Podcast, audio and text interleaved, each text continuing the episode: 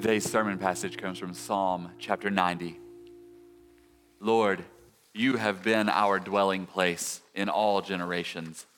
Before the mountains were brought forth, or ever you had formed the earth and the world, from everlasting to everlasting, you are God. You return man to dust and say, Return, O children of man.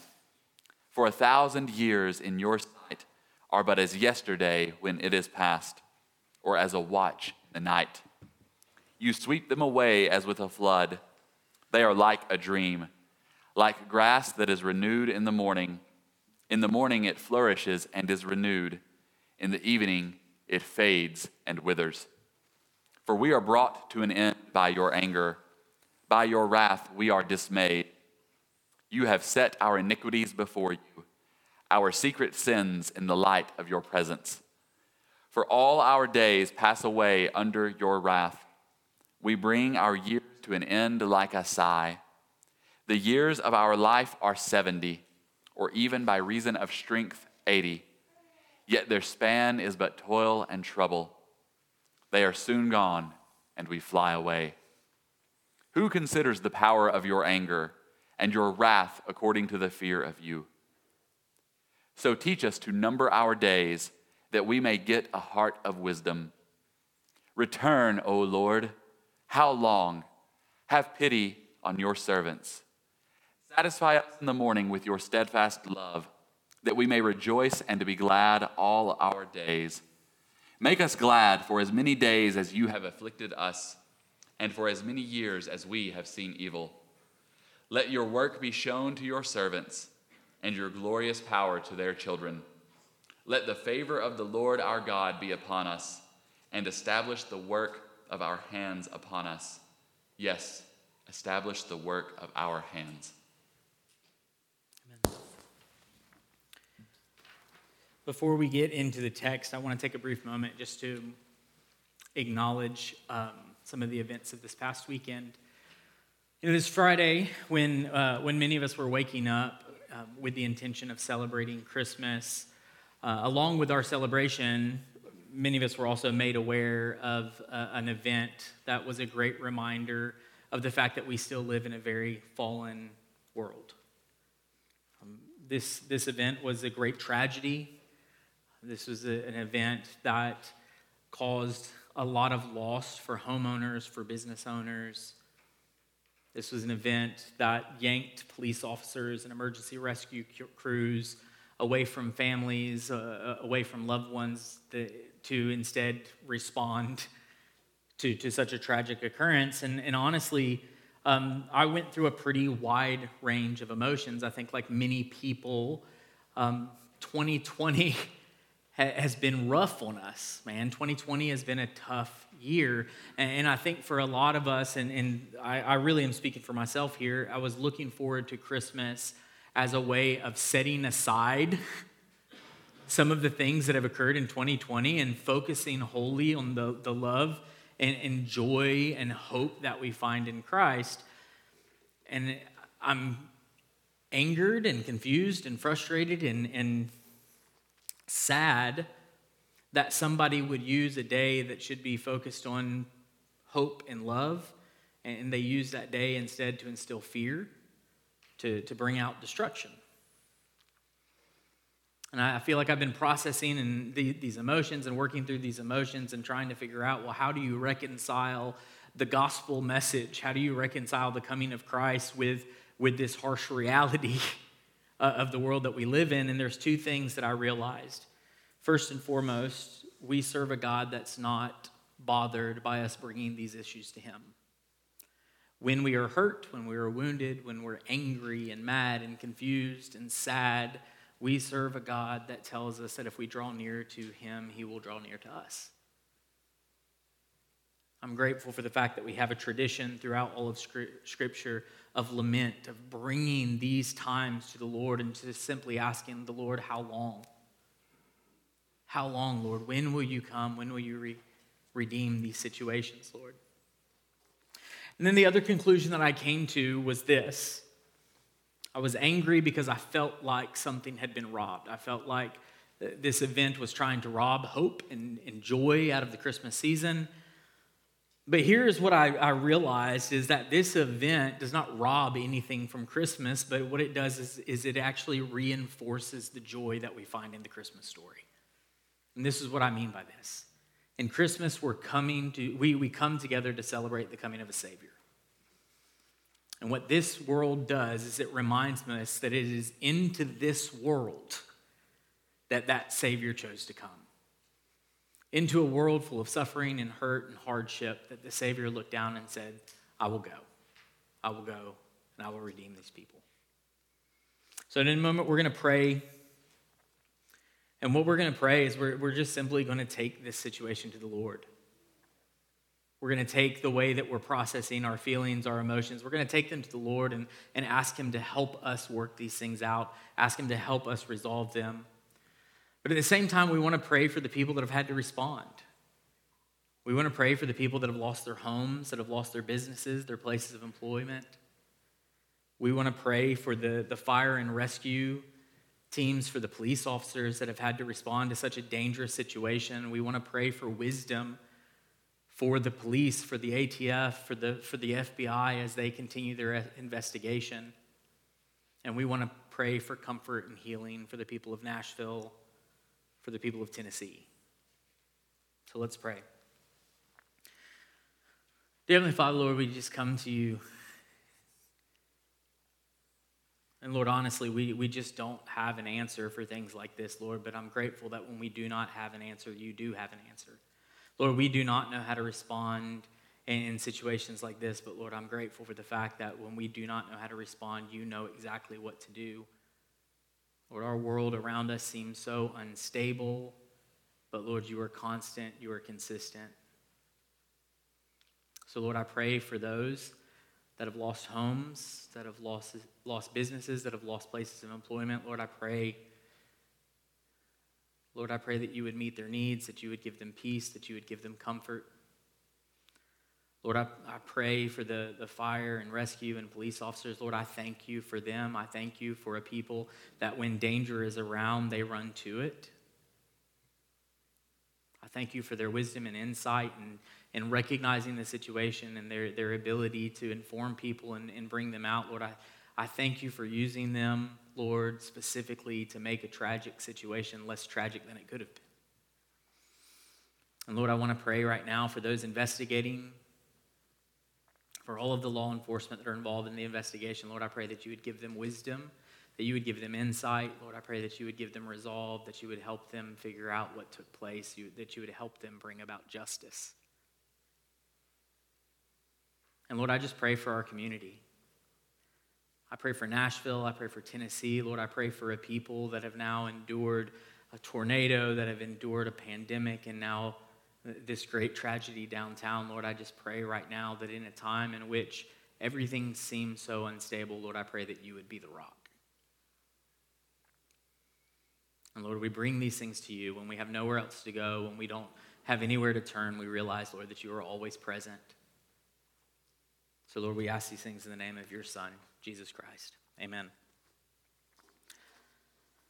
So, uh, a couple weeks ago, when Jamie asked me to preach, um, I began to think through all of the texts of Scripture that I would like to preach on, and I actually fell on Psalm 90. Um, this is the Song of Moses. Uh, I w- I wasn't asked to stay within the Exodus theme, but I wanted to stay within that narrative just so that we kind of keep some continuity between what we're studying in the books of, book of Exodus and what we're going through today as well.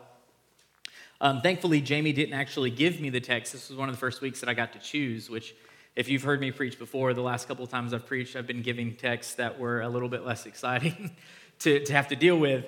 All of, the, all of the texts in Scripture are good, but some of them are more enjoyable to teach than others. Um, so I'm very grateful that we had this. And honestly, whenever I, I came to this text, I don't think I realized um, that, that this psalm in particular was going to really speak to a situation that we're currently living out and, and how strongly it was going to, to speak to our current situation. Um, but the title of the sermon is In, In Him We Dwell. And Psalm 90, 90 is oftentimes referred to as the Psalm of Moses. This is a song that Moses sings to the Lord. And the song kind of goes through three major steps. It goes through a period of recognizing the greatness of the Lord, the period of recognizing the frailty of man, and then a call for mercy, for God to have mercy on us. Now, before we kind of dig into the actual text of this psalm, uh, I, I want to approach a couple of things. One, when we deal with a psalm, we're dealing with a unique genre within Scripture.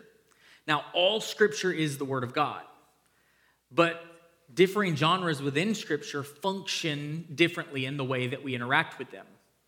All right, and the Psalms in particular are kind of unique because most of the Bible, the Word of God, are words that are given to us to help us understand the history of how God has interacted with people, uh, or there are letters that have been written, or, or wisdom that has been written to help us to understand how to live in God, or to help us to understand what things are true and what we are to believe about God. Um, most of Scripture, when we talk about the Word of God, we think about a word that is coming from God to us. Well, the Psalms are unique in that they are a word that God has given us, but they're not a word that comes from God to us. They're a word from God that, that is intended to go from us to Him. The Psalms are Psalms that we sing to God or we sing about God. So it's kind of weird whenever you think about this. Like, what a, what a unique thing to have a word from God that is solely intended to be used for the purpose of communicating with Him. And this is a great grace simply because of the fact this we know that in our own limitations, in our own weakness, we know that we would never be able to conceive of the goodness and kindness of our, our God. Within our own strength, we would never be able to fathom of how great God really is. So, by grace, the Lord gave us the scripture. He, he entered into our world and he gave us the word of God so that we could know him and know truth about him. And what I appreciate is, is that not only did God, in his grace, give us the word of God so that we could know him, but the Lord also gave us the word of God as a means of helping us learn how to express what we feel, what we believe back to Him. And that's what the Psalms do for us.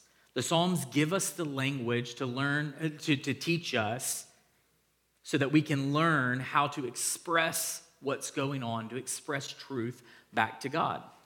And it's oftentimes it's done in poetry and in song. Now, poetry and song, these are art forms. And art forms are they're uniquely powerful in this. They have this ability to kind of break down and distill what's going on around us and to communicate this in a powerful, pure form of language. I don't know if you guys have any songs that when the moment that you begin to hear the song, you're immediately taken away, kind of taken to a different spot. I'm going to go ahead and embarrassingly acknowledge that um, Taylor Swift, that's kind of like I'll hear a couple of Taylor Swift songs like back from her country days. And all of a sudden, like I'm taken to this whole new world. It's just in crazy to me, like how powerful a song really can be. Like you hear this song and it just kind of lifts you up. And, and even more so, whenever we have a psalm that connects deeply with our emotions, when I'm going through hardship, whenever I'm going through difficulty, and, I, and people ask me, well, how are you doing?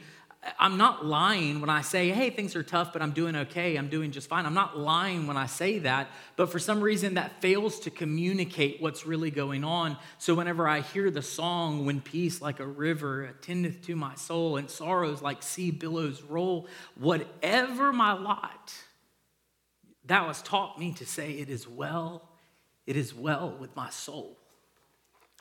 There's something in that song that powerfully carries me into a reality with God that you don't get in a lot of different texts. So, when we enter into Psalms 90, here's what I want you to think. A lot of times when we read the Bible, when we read the histories, uh, we read the histories in order for us to understand where we came from. It's where the faith community came from. When we read the epistles and the, the letters that are written to us, there's a historical component to that, but the letters also give us a direction. It lets us know where we need to go, it tells us what we need to believe. All right, so we have a certain text that tells us where we're coming from, we have a certain text that kind of guides us into where we need to go. But what we have in the Psalms is we have a text that carries us along the way we're meant to kind of be caught up in it. So that's what we're going to do as we read Psalms 90 is what we're going to try to do is we're going to try to get caught up in the psalm. Now I'm going to be honest and tell you this is hard. Uh, I don't know if you guys have ever had somebody tell you a joke and then try to explain the joke to you. And kind of in the moment of explaining the joke to you, it's not really a joke anymore. it's not funny. Well, poetry is kind of like that. Whenever you read a poem or you read a song and then you have somebody try to explain the, the song to you, it's almost as if the poetry has kind of lost its poetic power. All right, and this is why oftentimes whenever uh, I listen to sermons on the Psalms, sermons on the Psalms may not be that great all the time because it's really hard to communicate what's taking place in a psalm. It's hard to really lead a people to kind of get carried away with that. And I want to go ahead and confess that the truth be told is, is that today may not be a great sermon on the Psalms. But what we are going to do is we're going to dig into it. We're going to see what Moses is, what he's singing to the Lord. And then hopefully we'll find something that he's singing to the Lord that resonates with us and, and that carries us into his presence as well. All right, so if you have your Bibles, go ahead and open them up to Psalm 90. Like I said, the, the title of the sermon is In Him We Dwell, and this comes from the very first point of the sermon, and that is this when, when Moses is singing, the first thing that he sings is a song of God's greatness. So if you read in verse 1 and verses 2, it says this Lord, you have been our dwelling place in all generations. Before the mountains were brought forth, or ever you had formed the earth and the world from everlasting to everlasting, you are God. So, right off the bat, when Moses begins to sing to the Lord, this is what he does is he sings of the greatness of the Lord. He says, Lord, from everlasting to everlasting, you are God. You are our dwelling place. Uh, some of you may have a translation that actually translates that as you are our refuge. That is an accurate way of reflecting this.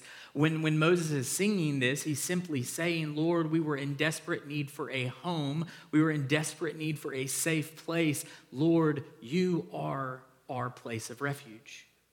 You are a dwelling place. Now let's kind of think about this from the context of Moses. When Moses is singing this, you think about that. This is a man that is born in a land that's not his. He's raised by a family that's not his. He then becomes God's chosen man to lead God's people out of slavery into the desert, into the wanderings, and eventually into the promised land. And Moses' entire life, entire life is caught up in this idea of I am a person without a place. And the hope that God had given to him was there is a place for my people, there is a promised land. And I'm going to give a little bit of a spoiler alert to, to this story. If you don't know the whole story of what takes place, this is kind of the tragedy. Moses never gets to the promised land.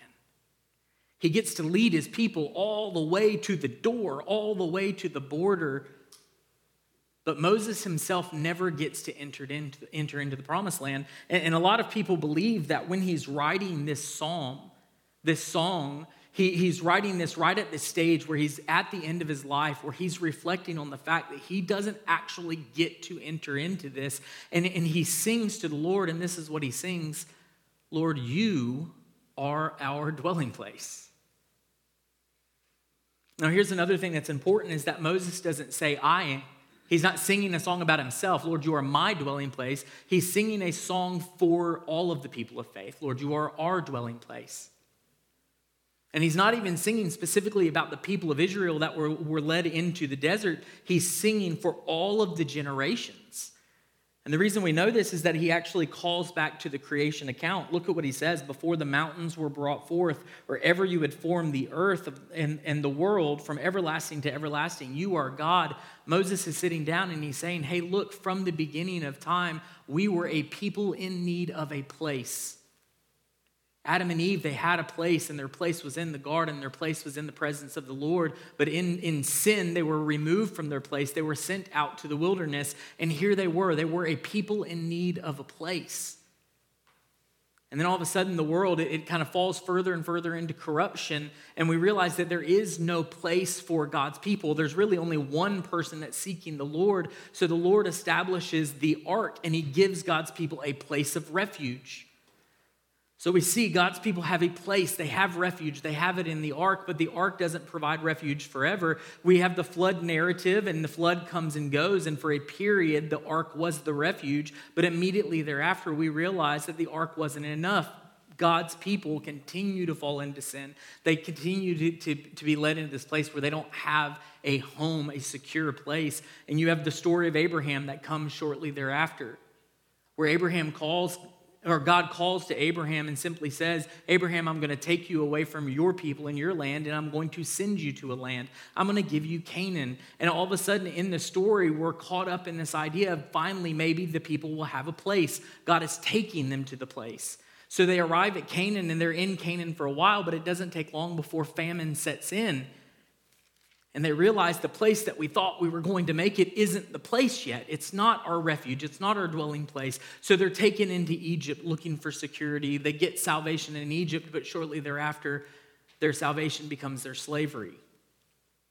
We pick up the story of Moses and just this the people of God don't have a place. So God hears their cries and he pulls them out of Egypt and he leads them into the wandering. And all of a sudden, the people have been freed from slavery and they've give, been given the hope of a promised land. And they realize this is our place. We're going to arrive at our place. And, and this song is sung from Moses' perspective where he hits this point where he realizes no, our place is not an ark, it's not a land, it's not even the garden. The place is God. Our our dwelling is God. Our security is God. Our refuge is God. And that's such an amazing place to sit down and to think, well, how do you get to this point in your life where, in all of the chaos and all of the instability and all of the upturning of events of things going around, around you, how do you get to the place in your life where you sing to the Lord, You, God, our, our dwelling place? Well, you got to ride the rest of the song. You got to follow through and get carried away a little.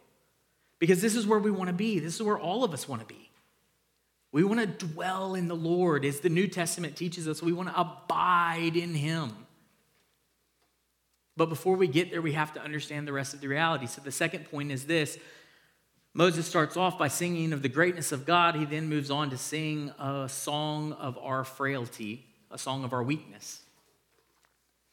Verse 3, it says, You return man to dust and say, Return, O children of man. For a thousand years in your sight are but yesterday when it is past, or as a watch in the night. You sweep them away with a flood. They are like a dream, like grass that is renewed in the morning. In the morning it flourishes and is renewed. In the evening it fades and it withers. So, after singing the song of how great God is, Moses is forced to reflect on his own humanity. And this is the conclusion he comes to as he simply sings to the Lord, You are so great, and Lord, we are so weak. The poet here actually uses what's called parallelism.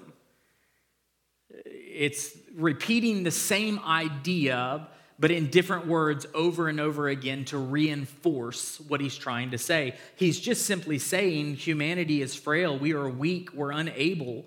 But listen to the way that he says it. He doesn't just say we're frail, he says, Lord, you return us to dust. He doesn't just say that we're weak, he says, a thousand years to God is like yesterday past for us.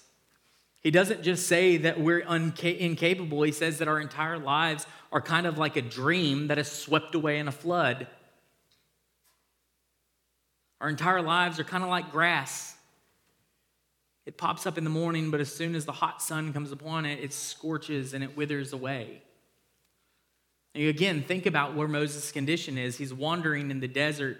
He's already had a conversation with God through a burning bush. He's sat in front of Pharaoh and he's watched the power of God's hand act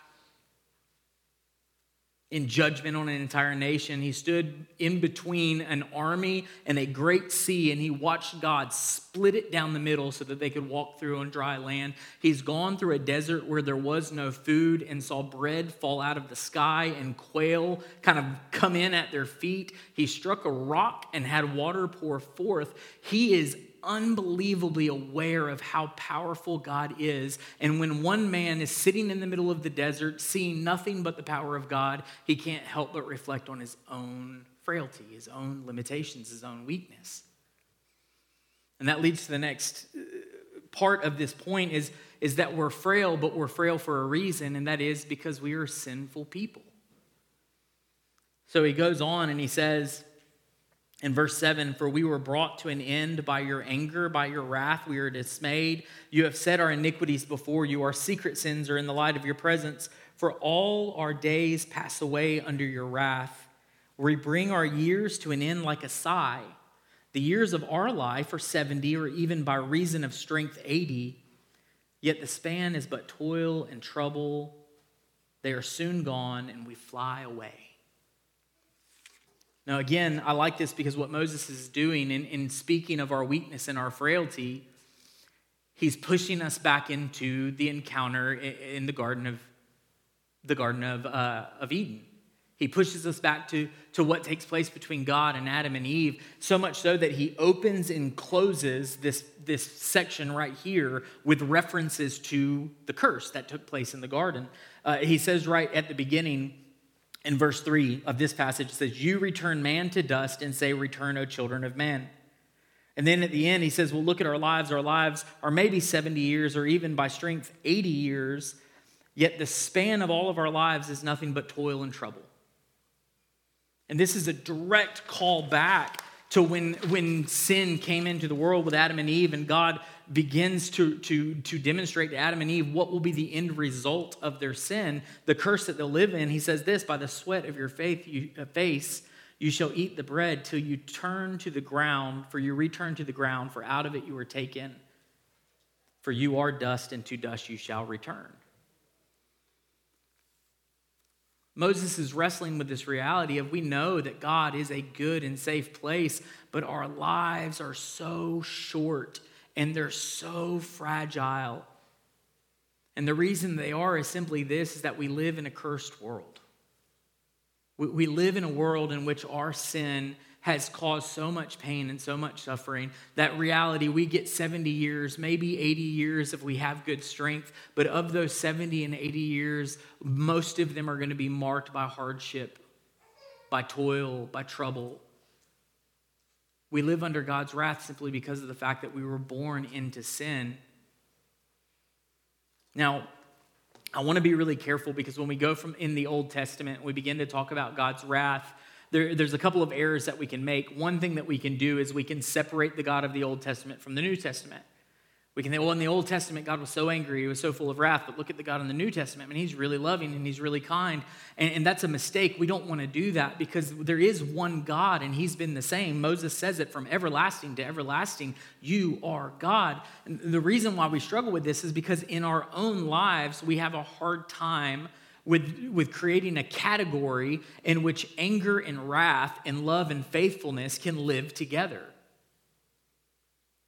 When I'm angry at my children, I'm seldom loving.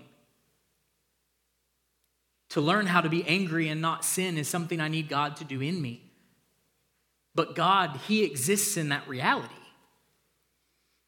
So let me, let me point something out. Here, it would be really easy for us to create this idea as if God is just simply up in heaven, observing everything that you do and taking note and waiting for the moment to just let you have it. It would be so easy to, to live in the fear of a, of a vengeful, wrathful God. And we have to acknowledge of the fact that we do, in fact, live under a curse. We live our lives under the wrath of God, but let's make sure that we keep that balance with the full reality of God, who, who God is. In this passage, there's one point where I want to I want to watch the turn of how this takes place. It says, All of our sin sits before him, even our secret sin is in the light of his presence. That is a terrifying verse for me. Because if I, I, look at my life and I, and I think about all of the sin that I've committed in my life, I honestly do not like the idea of anybody knowing that. But God knows it all. It sits before Him. And not only that, my secret sin, the sin that I want to keep in the dark, the sin that I want to keep hidden, is not hidden from the Lord. It sits in the light of His presence. Whenever I think about the fact that God in heaven considers my sin, I have to also remember that when He considers my sin, He is also considering me.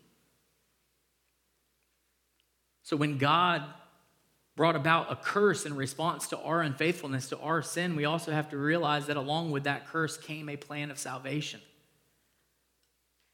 And this balance between the two, between condemnation and salvation, are shown very well in John 3. Everybody knows this verse. Let's read it. For God so loved the world that he gave his only Son, that whoever believes in him should not perish but have eternal life.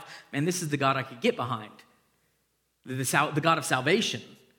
The God that's not going to let me perish, he says, For God did not send his Son into the world to condemn the world, but in order that the world might be saved through him. This is the God I can get behind. This is the God that is not a God of condemnation, but this is the God of salvation. But look at the following verse Whoever believes in him is not condemned, but whoever does not believe is condemned already because he has not believed in the name of the only Son of God. When Jesus comes in the world and he says, I don't come to condemn, it's not God saying, oh, I'm not really concerned about your sin. God is coming into the world and saying, I'm not coming to condemn you because you're already condemned.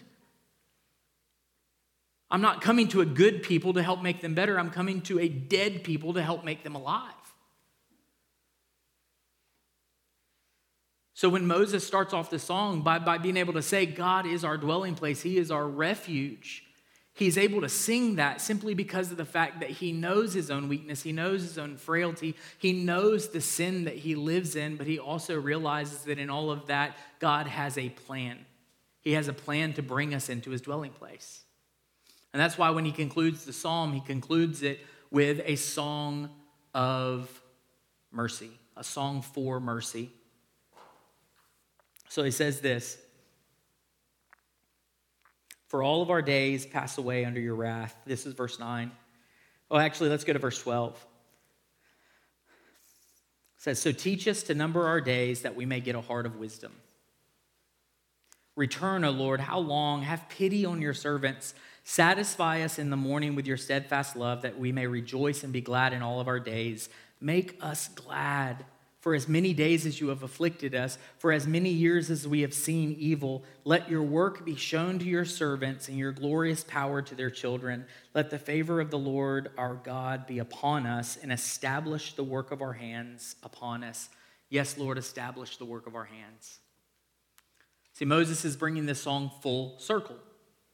God is great, we are weak. But he cries out at the end for mercy. And one of the things that he cries out for is that the Lord would establish us. So he uses that word twice establish the work of our hands, Lord, establish the work of our hands. And this is so interesting because this is, is playing off, Lord, we don't have the ability to do anything. What we're asking is that, Lord, you establish us. Our works are so insignificant. We have no ability to remove the curse. We have no ability to lengthen our days. We have no ability within ourselves to remove the trouble and the tor- torment and the hardship. But Lord, all we simply have is the ability to cry out to you and say, Lord, in your mercy, please establish us. And the other thing we have is to ask for wisdom. It says this Give us a heart of wisdom. Return, O Lord, how long? Have pity on us and he says this satisfy us in the morning with your steadfast love. How do we live in a world full of tension like the world that we live in? Well, we live in it by being satisfied in the love of Christ. And that satisfaction is not something we can do on our own, it's something that God has to do for us. He has to satisfy us. I'm going to make a point and I'm going to bridge it to the gospel.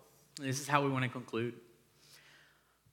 Moses is well aware of the fact that he struggles to live a life that is still in a land that's full of sin, but is in sight of the promised land. All right, and in that tension, as he's kind of reconciling these two worlds, well, how do I live in hope, but in the reality of the current world that I live in? He comes to the conclusion of, Lord, I have nothing to offer. You and you alone have to be the one to do these things for me. Now, I want to be clear Man has some incredible abilities. The Lord created us to be creative. He created us to have dominion over the earth, to subdue it. But in all of our strength, at best, we have the ability to minimize the felt effects of the curse in the world. We do not have the ability to remove that curse. If you think about all the works of man and what it's done for us, think about air conditioning. When it's so miserably hot outside, God gave us the ability to create something that cooled us off. We could, we could remove the felt effects of the curse for a period of time. We have bushwhackers. We have weed eaters, so that when we go out and we realize that our fields are full of thorns and thistles, we have machines that have been created that can, that can r- remove some of the felt effects of that. We can spend our money on so many things that can make our lives feel a lot more comfortable than they would have rather they, they would have been elsewise. But here's the thing is that there is nothing that we're able to do in our power that can remove the curse. All we can do is remove the felt effects of it temporarily. And what Moses is calling to is, is recognize hey, you guys, you might be able to make your life a comfortable to a degree, but here's what I'm offering you is I'm offering you a dwelling place in the Lord. And that only comes when we sit back and we learn to be fully satisfied in who he is. Now let's bridge this to the gospel because in the same way that Moses kind of lived in this odd tension between living in a cursed land but having, having hope of the promised land in sight, we live in that same tension. We live in a very similar tension. Now, the beauty of our story is this is that when we reflect on our sin and we reflect on the curse that has come in the world, we have the ability to sit back and reflect on our sin through the lens of Jesus Christ. Are we sinful? Absolutely. Do we fear the Lord? Absolutely. Do we fear the wrath and condemnation? No, because in Christ there is no condemnation. Are we still weak? Absolutely. Do we still hurt and suffer? Absolutely. But do we have hope? Absolutely, because if we believe in Christ, we're sealed with the Spirit. We are guaranteed our inheritance. But here's the thing is we live in this world in which we're, we're caught between the gift that we've gotten in Christ, we've received in Christ, but the reality that the kingdom has not yet been established. So how do we celebrate Christmas in a weekend where such an awful event occurs? Well, this is how we celebrate. We learn to be satisfied in the consistency and faithfulness of our Lord. Now, this psalm is specifically written to believers, it's, it's written to the faith community. It's written to the people of faith so that they would have a way of singing to the Lord during a time when they were asking the Lord, help us understand how do we live in this world and still follow you. But here's the other thing I want to keep in mind is that there's, there, there's always the opportunity, there's always the chance that somebody in this room is not a part of the faith community. Maybe there's a chance that you've just not put your trust in Christ, that you've not said, Lord, I can't do this on my, my own, that I, I need you. And here's what I want you to understand God's offering of a dwelling place is available to everyone. To anyone that believes in the name of Jesus Christ, confesses their sin, their salvation. For any person that sits down and says, This life is too heavy, it's too burdensome, I don't know what to do, Jesus says plainly, If you just come to me and ask me, then I will take your burden and I'll give you mine. I'll carry yours for you.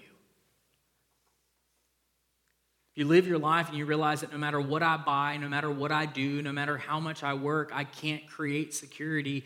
What God is offering you is a place of refuge, and that refuge is Him.